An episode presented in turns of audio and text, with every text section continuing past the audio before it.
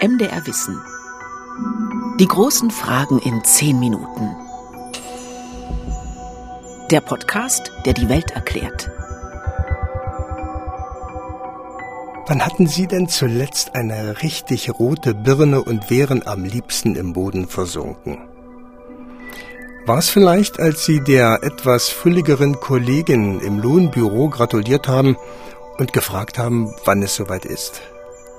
Oder als Sie Ihrem Chef vom letzten großartigen, verlängerten Angelwochenende vorgeschwärmt haben und im, wirklich im gleichen Moment fällt Ihnen ein, dass Sie sich für den Freitag eigentlich krank gemeldet haben?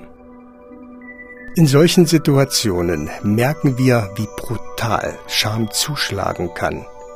Es ist wie ein Schock. Aber warum ist das so? Warum schämen wir uns? Und warum ist dieses Gefühl derart mächtig?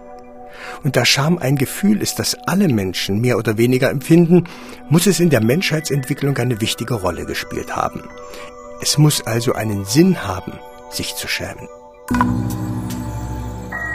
Scham ist das menschlichste aller Gefühle. Das soziale Gefühl schlechthin, sagt Philosoph Daniel Tyradellis. Denn um sich zu schämen, braucht es in der Regel mindestens zwei. Wenn man allein ist, macht Schämen nämlich keinen Sinn. Zum Schämen gehören immer andere, die beobachten oder registrieren, was wir machen, die uns bewerten und beurteilen.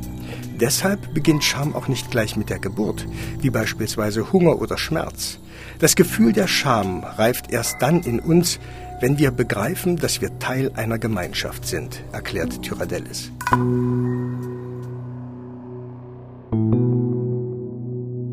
Das heißt, ich schäme mich nicht, wenn ich auf die Welt komme, ich schäme mich aber von dem Moment an, wo irgendetwas in mir realisiert, ups, ich werde lebenslang in dem, was ich selbst bin, von dem auch abhängig sein, was andere in mir sehen. Und Scham in der kürzesten Definition wäre dann halt genau diese Anerkenntnis, da sieht mich jemand und beurteilt mich und hat womöglich mehr Recht, wer oder was ich wirklich bin als ich selbst. Und dieses Gefühl ist die Scham. Dieses Gefühl überkommt uns plötzlich, völlig unerwartet, unvorbereitet. Es überfällt uns regelrecht. Und wenn uns jemand beim Pinkeln zusieht, wenn wir uns bewusst werden, dass wir uns volltrunken bei einer Party daneben benommen haben, wenn wir über jemanden herziehen, der unmittelbar hinter uns steht, oder wir unseren Schließmuskel beim ersten Date oder in einem Meeting für eine Sekunde nicht im Griff haben. Das Gefühl der Scham kann uns komplett umhauen. Es durchzuckt uns wie ein Blitz und ist mit einer körperlichen Reaktion auf Gefahr vergleichbar. Schlagartig, und da reichen manchmal kleine Anlässe, schlagartig das System auf Panik und Gefahr umschaltet, weil der Mensch tatsächlich das Gefühl hat, er fällt total aus der Rolle. Entweder hast du dann einen Fluchtreflex oder eigentlich die extremere Reaktion, du hast den Todstellreflex. Nur ein kleiner eigener Gedanke oder die Blicke der anderen reichen aus, um Prozesse in den Regionen unseres Gehirns loszutreten, die für die Urinstinkte verantwortlich sind. Angst, Flucht, Panik, Verteidigungsbereitschaft. Prozesse also, die die Lebensversicherung unserer Vorfahren waren und die dafür gesorgt haben, dass es uns heute noch gibt. Genau diese Prozesse laufen auch ab, wenn wir uns schämen. Naja, das ist schon eine Hormonausschüttung, die da stattfindet, die dem Schock ähnlich ist. Das heißt, die gesamte Blutenergie wird sozusagen weggenommen, damit man der, im besten Fall man quasi ohnmächtig wird, so als den, der hilflose Versuch zu sagen, ich bin nicht da. Also ich war gar nicht hier, es kann gar nicht ich gewesen sein. Also sozusagen die extremste Reaktion, die der Körper auf Lager hat, woran man merkt halt, wie intensiv das Gefühl der Scham sein kann, dass es so stark in den Körper reinwuchtet. Die Macht der Scham, die Macht dieses Gefühls machen sich die Menschen seit Ewigkeiten zunutze. Und weil man sich dagegen nicht wehren kann, weil dieses Gefühl so tief in uns steckt, war die Scham jahrhundertelang auch ein Mittel zur Bestrafung. Alleine zum Beispiel die früheren Formen der Bestrafung, die waren halt öffentliche zur Schaustellung. Also dann waren zum Beispiel die Weiber, wie man damals sagte, die immer rum erzählten und petzten, was andere machten, was für ein Sozialgefüge auch nicht günstig ist. Und die mussten dann so Halsmanschetten tragen, immer zu zweit und mussten dann drei Tage lang aneinander gekettet, so Kopf an Kopf, äh, durch einen Ort watscheln was halt extremst erniedrigend war und schamvoll, damit man wirklich verstanden hat, das machst du nicht nochmal. Aber das ist ein ganz klassisches Beispiel. Der Pranger äh, wäre halt sozusagen das bekannteste Wort für das Mittelalter, dahingehend, wie man die Scham nutzt.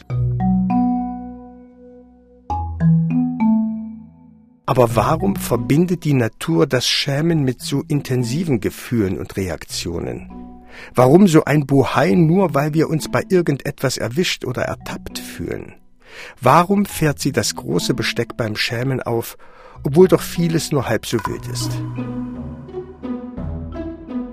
Mein Gott, da hat der Chef einen mal beim Popeln im Büro erwischt oder man ist der Einzige in kurzer Hose beim Abiball der Tochter. Irgendwie scheint das Schämen etwas unglaublich Wichtiges bei der Menschwerdung gewesen zu sein, sonst hätte dieses Gefühl nicht die Wucht, diese Kraft. Und es hätte sich nicht so fest in jedem von uns verankert, hätte sich nicht so tief in unsere DNA eingebrannt und würde nicht zu unserer Basisausstattung der Gefühle gehören. Und jetzt kommt meine Standardlieblingsfrage. Was hat sich die Natur bloß dabei gedacht, als sie die Scham erfunden hat. Die Scham hat sie sich ausgedacht, damit wir Menschen untereinander uns ständig kontrollieren, um damit so eine Sphäre des normalen Zusammenlebens ständig zu überprüfen und zu erneuern, damit Gewalt und Obszönitäten und Missbrauch des sozialen Miteinanders nicht überhand nehmen. Es ist wie so ein Rückkopplungsmechanismus, der uns vor Extremen schützen soll. Die Scham ist also ein natürlicher Mechanismus, ein Rückkopplungsmechanismus für uns selbst und die anderen, der sicherstellt, dass das Zusammenleben in einer Gemeinschaft funktioniert, dass Normen und Absprachen eingehalten werden. Wenn das tatsächlich so sein sollte, dann ist der erste Moralkodex, dann ist die erste Niederschrift einer sozialen Übereinkunft Teil unserer DNA, unseres Erbguts. Oder anders formuliert, falls es menschliche Vorfahren gegeben haben sollte, die sich nicht geschämt haben, dann sind sie ausgestorben, weil die, die sich geschämt haben, offenbar einen evolutionären Vorteil hatten. Das waren die, die für das Funktionieren einer Gemeinschaft extrem nützlich waren. Die, die sich dafür geschämt haben, dass sie von der Jagdbeute den anderen nichts abgegeben haben, wussten, dass es falsch war. Die, die sich geschämt haben, weil sie bei der Jagd zu laut waren, waren beim nächsten Mal vorsichtiger. Die, die sich geschämt haben, weil sie das Feuerholz im Regen liegen gelassen haben, haben sich das nächste Mal besser gekümmert. Die Scham war das Zeichen, dass man wusste, dass man etwas falsch gemacht hat und dass sich die Gruppe trotzdem auf einen verlassen konnte. Scham war wie eine eigene Lebensversicherung, um Teil einer Gruppe zu sein und auch zu bleiben. So könnte sich auch erklären, warum Scham so augenscheinlich ist, sich so offen zeigt.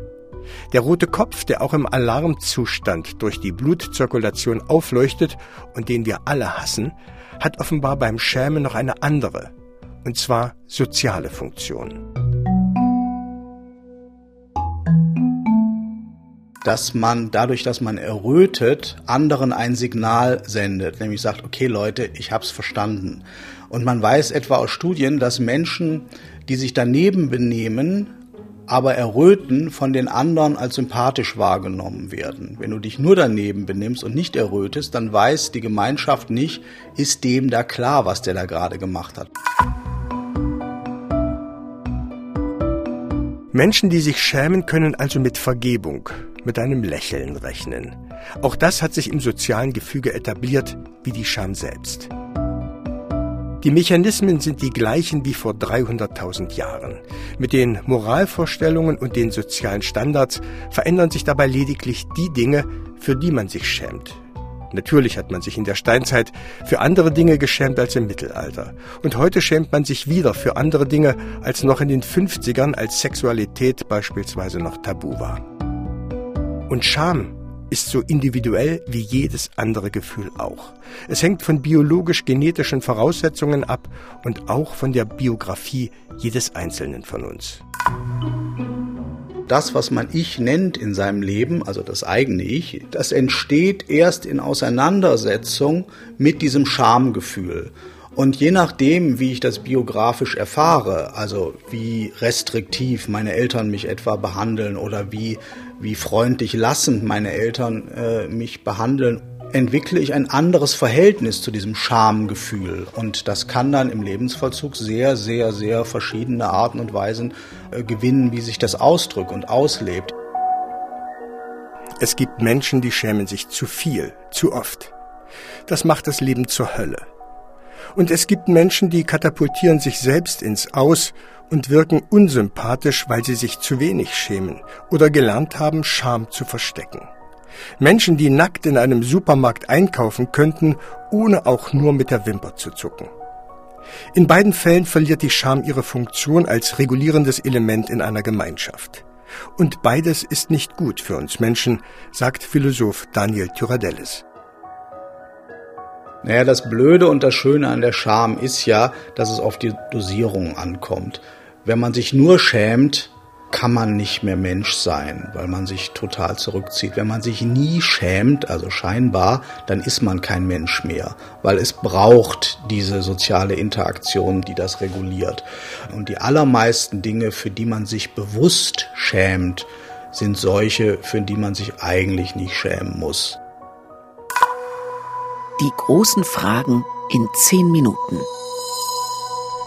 Ein MDR Wissen Podcast von und mit Carsten Möbius.